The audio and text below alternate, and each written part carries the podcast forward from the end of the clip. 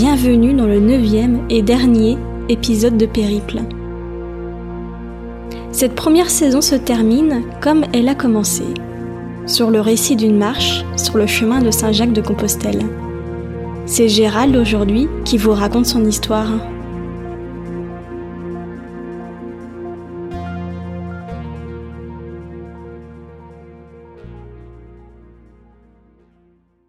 Quand précisément on a décidé de faire le chemin, ça reste assez flou dans mon esprit.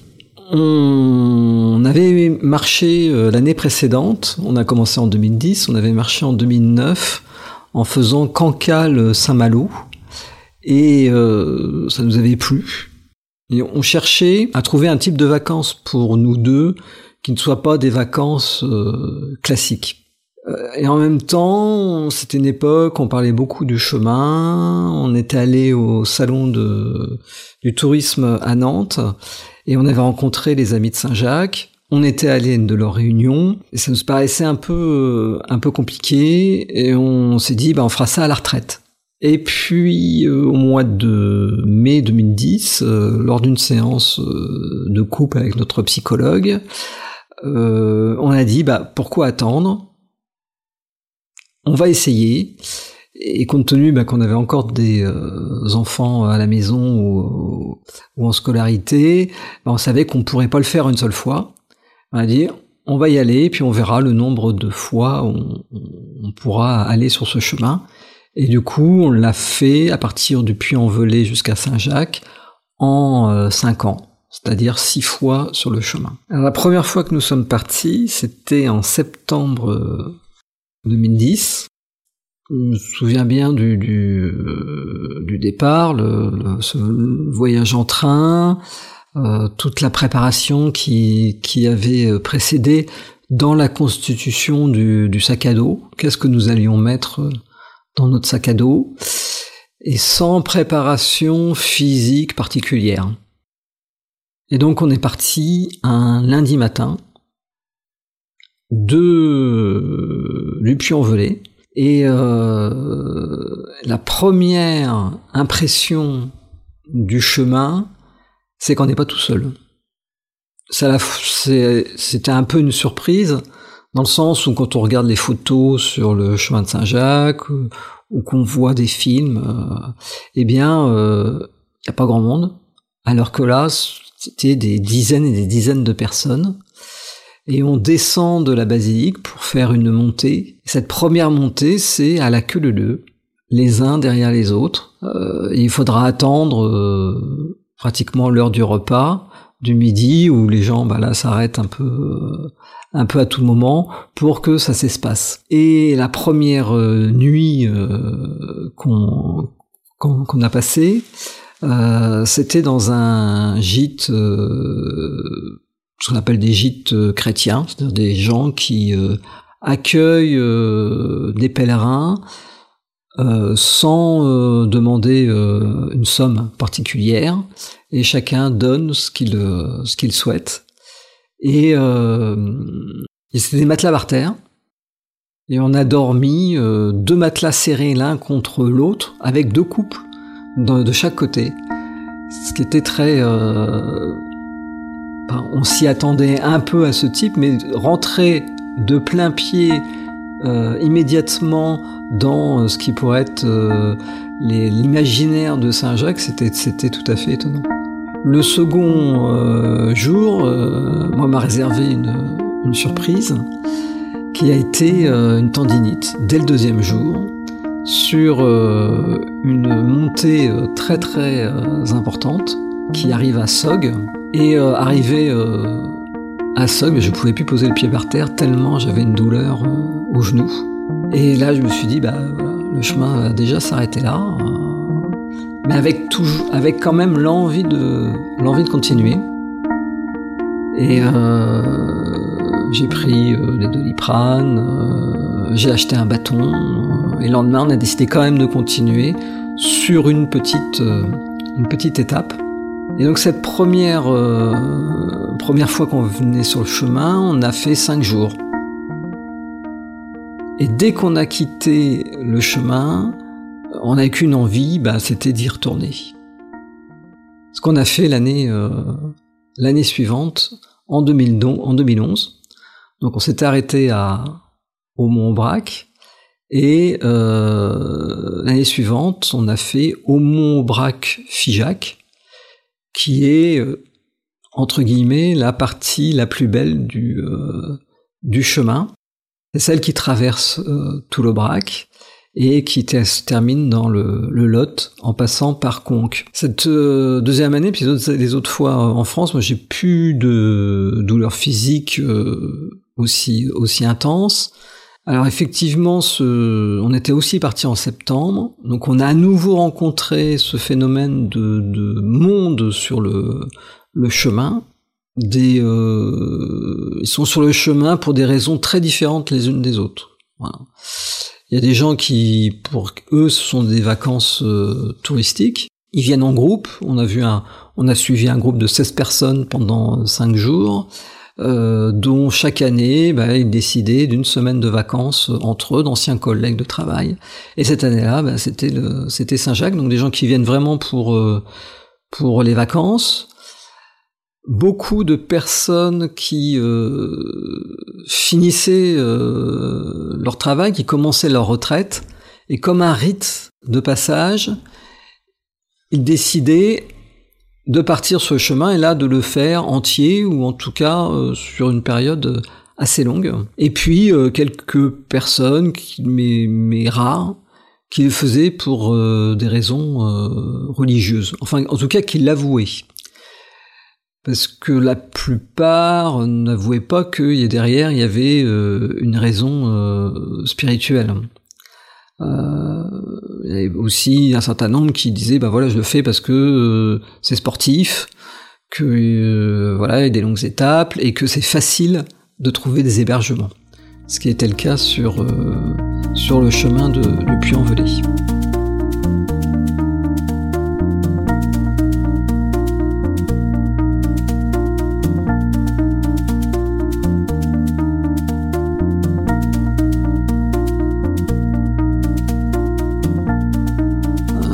Troisième année, on a changé, enfin la troisième fois qui correspond à la deuxième année, on a changé notre fusil d'épaule et on a décidé de partir en août, pensant qu'on aurait moins de monde, ce qui n'a pas vraiment été le cas, mais au moins le public a changé, moins de personnes âgées, plutôt des gens euh, actifs, euh, mais quand même pas mal de monde. Et, euh, et là, ce qu'on a ce qu'on ne refera plus en tout cas, ce qu'on avait fait, ce qu'on n'aurait pas dû faire, c'est euh, on est parti à un moment il y a la canicule, c'était en 2012 et euh, pendant 5 jours, 5-6 jours, il faisait 40 degrés.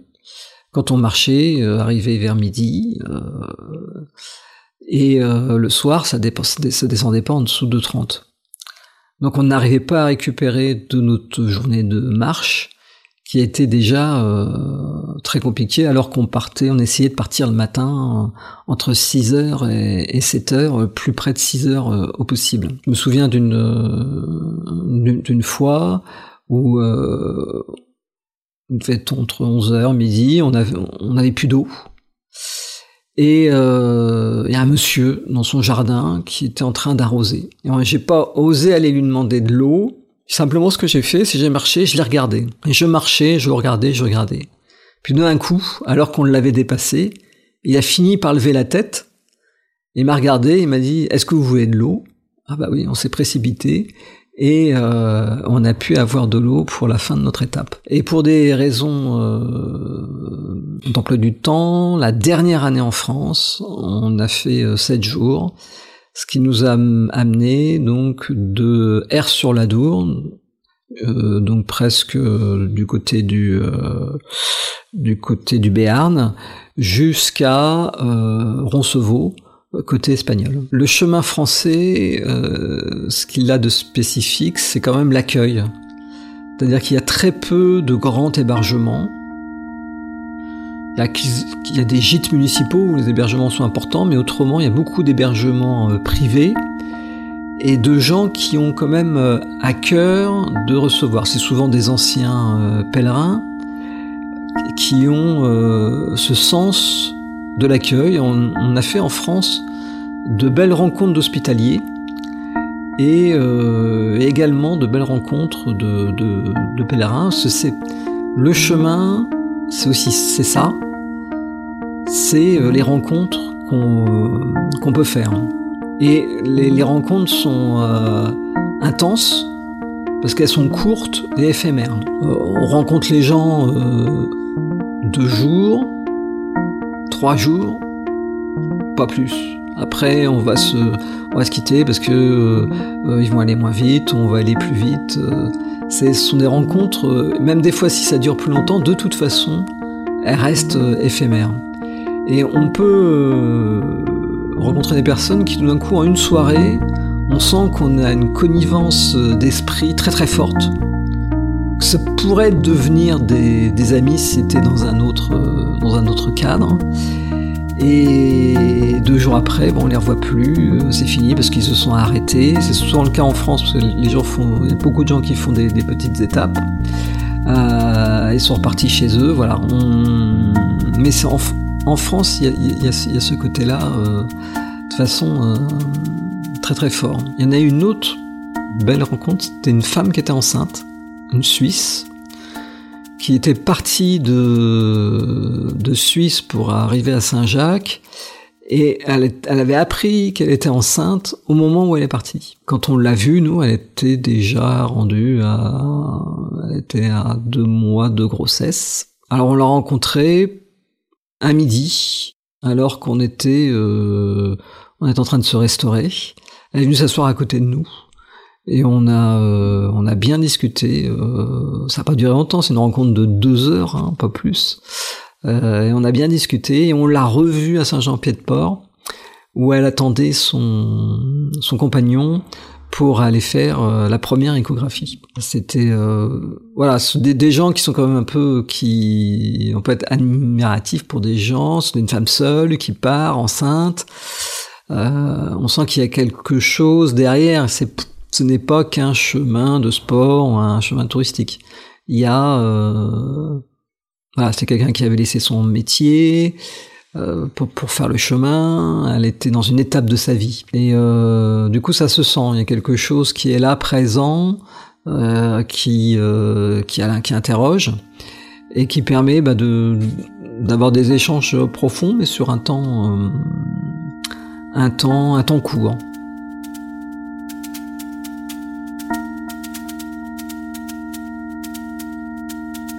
Côté espagnol, on l'a fait en deux fois. On a marché euh, 21 jours euh, la première fois et la deuxième fois une, euh, quinzaine de jours. Donc l'Espagne, euh, bah pour beaucoup, c'est le début du chemin.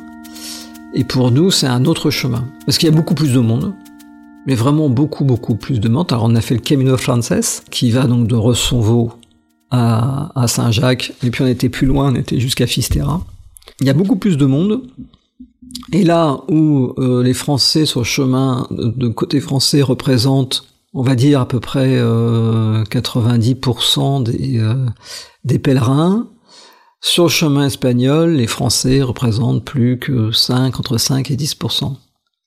Donc il y a pratiquement pas de Français.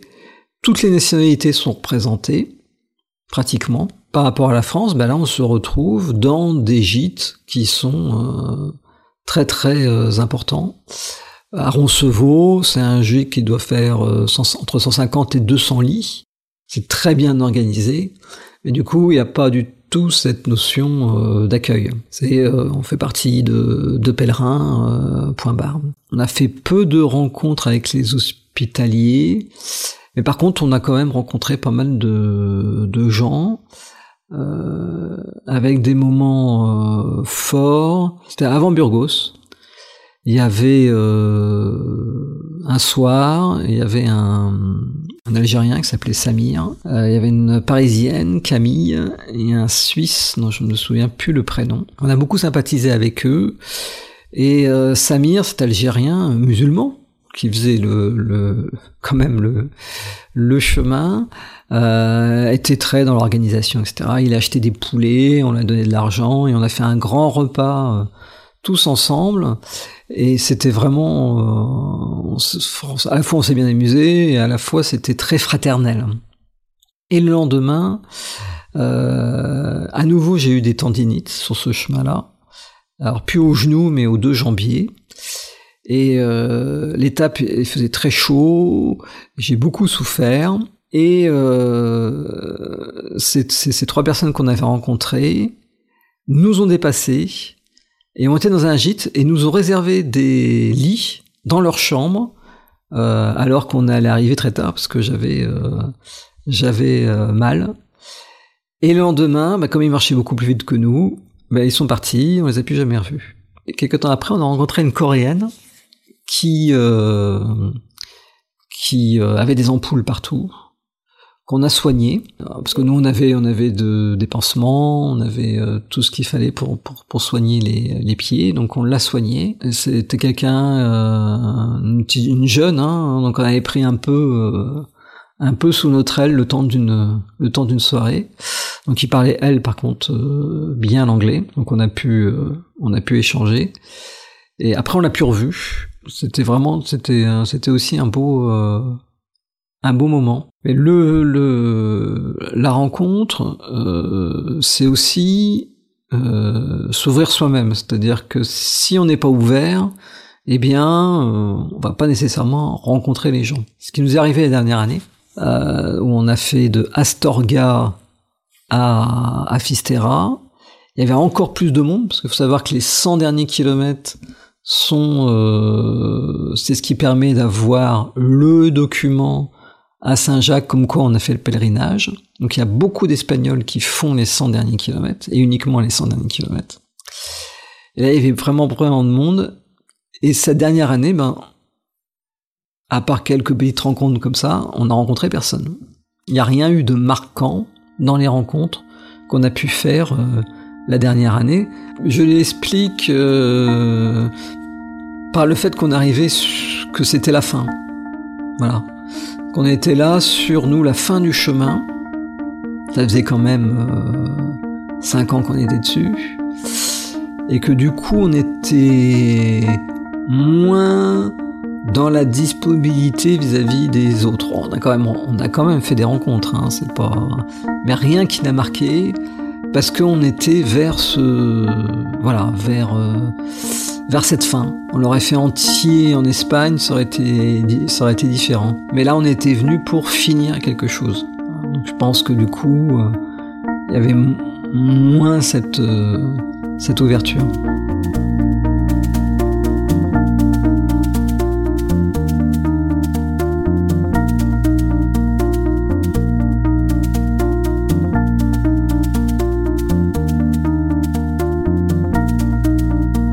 L'arrivée à Saint-Jacques, la, veille, on avait décidé de nous arrêter bien avant euh, Saint-Jacques pour pouvoir arriver euh, sur Saint-Jacques euh, le midi à, la cathédrale.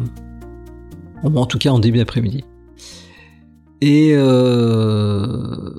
y a eu quelque chose de particulier cette année-là, puisque à mon anniversaire au mois de mai, Elisabeth m'avait euh, donné une carte, ma compagne, m'avait donné une, euh, une carte où elle m'avait demandé en mariage. J'ai été un peu interloqué puisqu'on avait déjà parlé et moi lui proposant euh, un ou deux ans avant, elle m'avait dit non. Et ça avait cheminé avec moi sur, sur notre parcours et je m'étais dit quand j'arriverai à Saint-Jacques, j'avais dans ma tête l'image des films. On arrive ça cette grande place. Je dis devant la statue de Saint Jacques, eh bien, je lui dirai oui. On arrive par des petites rues. On repère où est-ce qu'on pourrait éventuellement dormir. Et au lieu d'arriver, ce qui nous a complètement surpris, au lieu d'arriver sur la grande place, on arrive sur le côté de la cathédrale. On ne savait pas trop s'orienter, donc on a tourné, on est rentré dans la cathédrale avec nos sacs à dos, alors que c'est strictement interdit.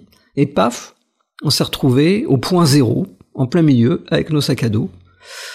On est ressorti de l'autre côté. J'ai dit, bah, je vois pas la statue Saint-Jacques. Euh, on a fait le tour. Et ben, la statue Saint-Jacques, elle était en travaux.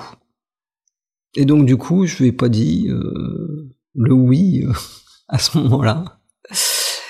Et euh, Elisabeth, elle, était euh, déçue de l'arrivée à Saint-Jacques, pensait peut-être une arrivée euh, un peu plus d'accueil, alors que là, tout d'un coup, bah, on, est dans un flot de pèlerins qui ne sont pas des pèlerins marcheurs, parce que ça vient de, partout d'Espagne sur sur le tombeau de Saint-Jacques, et ça s'est arrêté comme ça.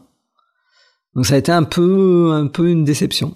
Sur le lendemain, donc on est parti pour Fisterra, euh, donc Fisterra, c'est la pointe, la pointe de, du, voyage. C'est euh, les dernières étapes. On est arrivé sur la mer.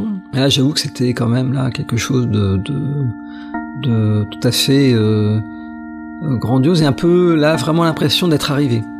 Bah voilà, on était au bout.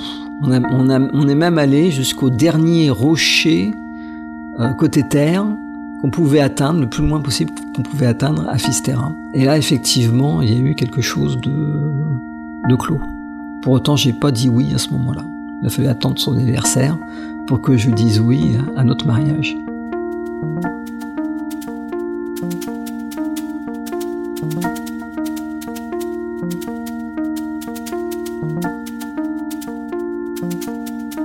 C'était quelque chose d'important, d'autant que euh, à l'inverse de personnes qui puissent, qui le font sur euh, en une fois, le fait de le faire par petits bouts fait qu'on conserve en nous quelque chose du pèlerinage, c'est-à-dire qu'on est, on reste quand même un peu pèlerin. Euh, il y, a, le retour, on raconte ce qu'on a vécu, on, voilà, on y a, on, est dedans. Et puis, euh, bah, un ou deux mois avant de partir, on est à nouveau dedans. Donc il y a une espèce de, continuité, d'autant que lorsqu'on reprend le chemin, on a toujours repris le chemin exactement au même endroit qu'on l'avait laissé. C'est comme si ce qui s'était passé entre les deux, c'était une parenthèse. Toute petite parenthèse, et en fait, on était, nous, dans la continuité. L'arrivée euh, à Fisterra, euh, bah ça, voilà, on clôturait quand même euh, clôturé quand même cinq ans. il faut bien se, il y a quelque chose qui, qui, qui est une notion qui est importante, c'est qu'on est pèlerin que sur le, vraiment pèlerin, t'as un statut de pèlerin que sur le chemin. Et quand on le quitte, ou quand on arrête, bah ça y est, on redevient euh, des gens normaux, des civils. On n'a plus ce statut de pèlerin. Puis il y a autre chose qui est plus, euh, qui est plus, on va dire, plus spirituel, c'est que le pèlerin, c'est celui qui se met dans les pas de ses prédécesseurs. Ce qu'on aurait très bien pu faire, euh, parce qu'on aime bien marcher, euh, euh, traverser la Corse, traverser les Pyrénées. on aurait pu faire d'autres d'autres chemins de, de, de randonnée. Tandis que là, le pèlerinage, être pèlerin, c'est bien d'être dans les pas des milliers et milliers de personnes qui t'ont précédé pendant des siècles et des siècles. Le paysage n'est pas toujours très beau, euh, on traverse des villes qui sont... Euh, on travaille notamment les faubourgs des villes qui sont vraiment pas agréables. Donc ça, tu l'acceptes parce que tu t'inscris dans une histoire. Et le pèlerin, c'est celui qui s'inscrit dans une histoire, qu'il soit croyant ou pas croyant.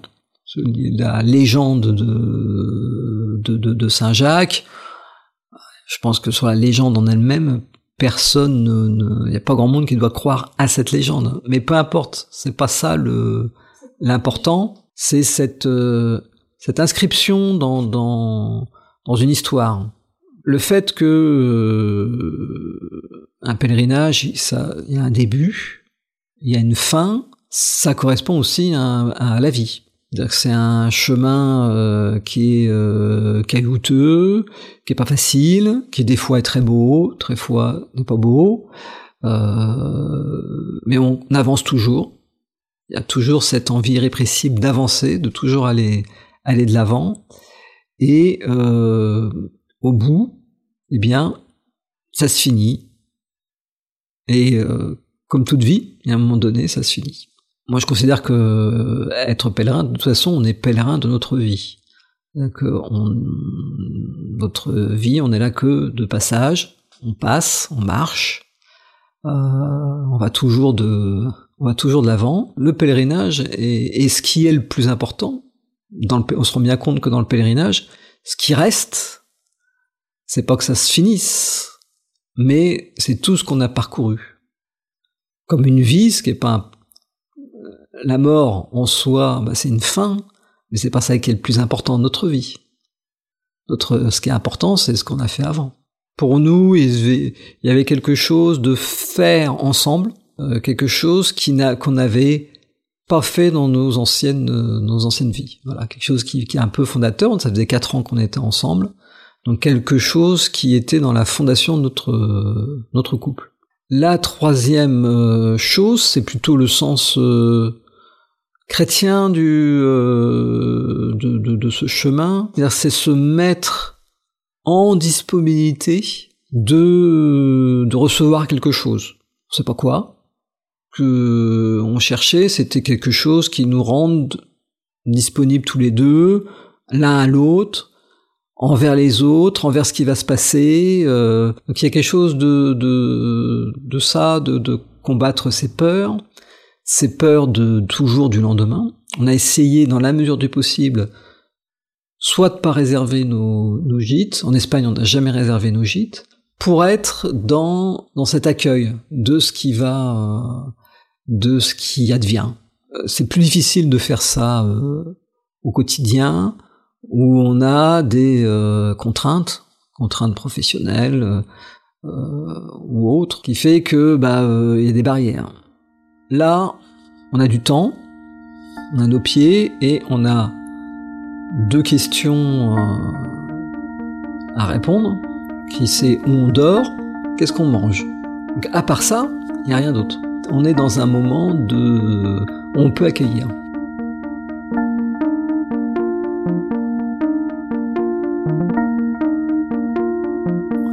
Ça représente une époque parce que ben, c'est euh, une époque où la plupart des enfants étaient quand même encore en, études, ils étaient tous encore en études. Euh, certains étaient encore au lycée. Aujourd'hui, ben, ça c'est c'est fini. Euh, j'ai porté aussi un peu, euh, enfin, surtout les deux dernières années, ma mère quand même. Donc ma mère qui avait un cancer euh, et qui a suivi notre chemin de Saint-Jacques, euh, notamment les deux années en Espagne, de façon, euh, je l'appelais tous les jours, ce qui n'était pas, ce qui n'était pas nécessairement évident. donc elle suivait ça à pas à pas, et j'ai toujours eu le sentiment que c'était quelque chose qui lui permettait de, de vivre. Donc elle est morte un an après notre retour, et que dans les choses qui lui ont permis de partir, notre chemin de Saint-Jacques, le fait qu'il soit clos, eh bien, c'était aussi quelque chose d'accompli pour elle.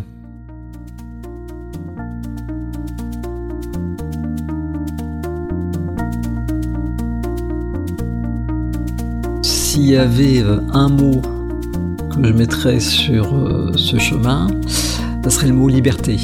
Et ça, euh, quand on y a goûté, on n'a qu'une envie, c'est de, à nouveau, euh, de goûter à cette liberté. Alors c'est quoi cette liberté? C'est la liberté de pas d'attache. On passe d'endroit en endroit, on, arrive le soir, on reste la nuit et on repart le lendemain. Il n'y a, aucune attache.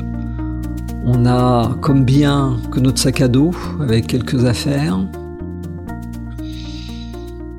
Ça donne vraiment ce sentiment, euh, vraiment ça donne ce sentiment de liberté. Euh, et ça c'est vraiment, euh, vraiment très fort.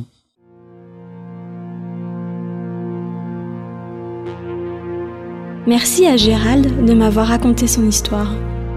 C'est la fin de Périple pour cet été. Merci à vous tous qui ont écouté, partagé et aimé ces incroyables aventures. Merci à tous les voyageurs qui m'ont fait confiance pour me raconter leur périple intime. Un très grand merci à Naïma pour avoir prêté son talent de dessinatrice pour illustrer tous les épisodes. Vous pouvez continuer à admirer ses dessins en la suivant sur Instagram par exemple à Atlicieuse Un très grand merci à Olivier pour toutes les compositions musicales et le mixage de chaque épisode. Sans Olivier et Naïma, Périple n'aurait jamais été un aussi beau projet. Tous les épisodes restent bien sûr en libre écoute. Je ne vous donne pas rendez-vous mardi prochain, mais je vous donne rendez-vous peut-être l'été prochain pour de nouveaux périples. C'est un podcast de Laurie Louvier, la musique est d'Olivier Delhomme et les illustrations sont de Naïma Luc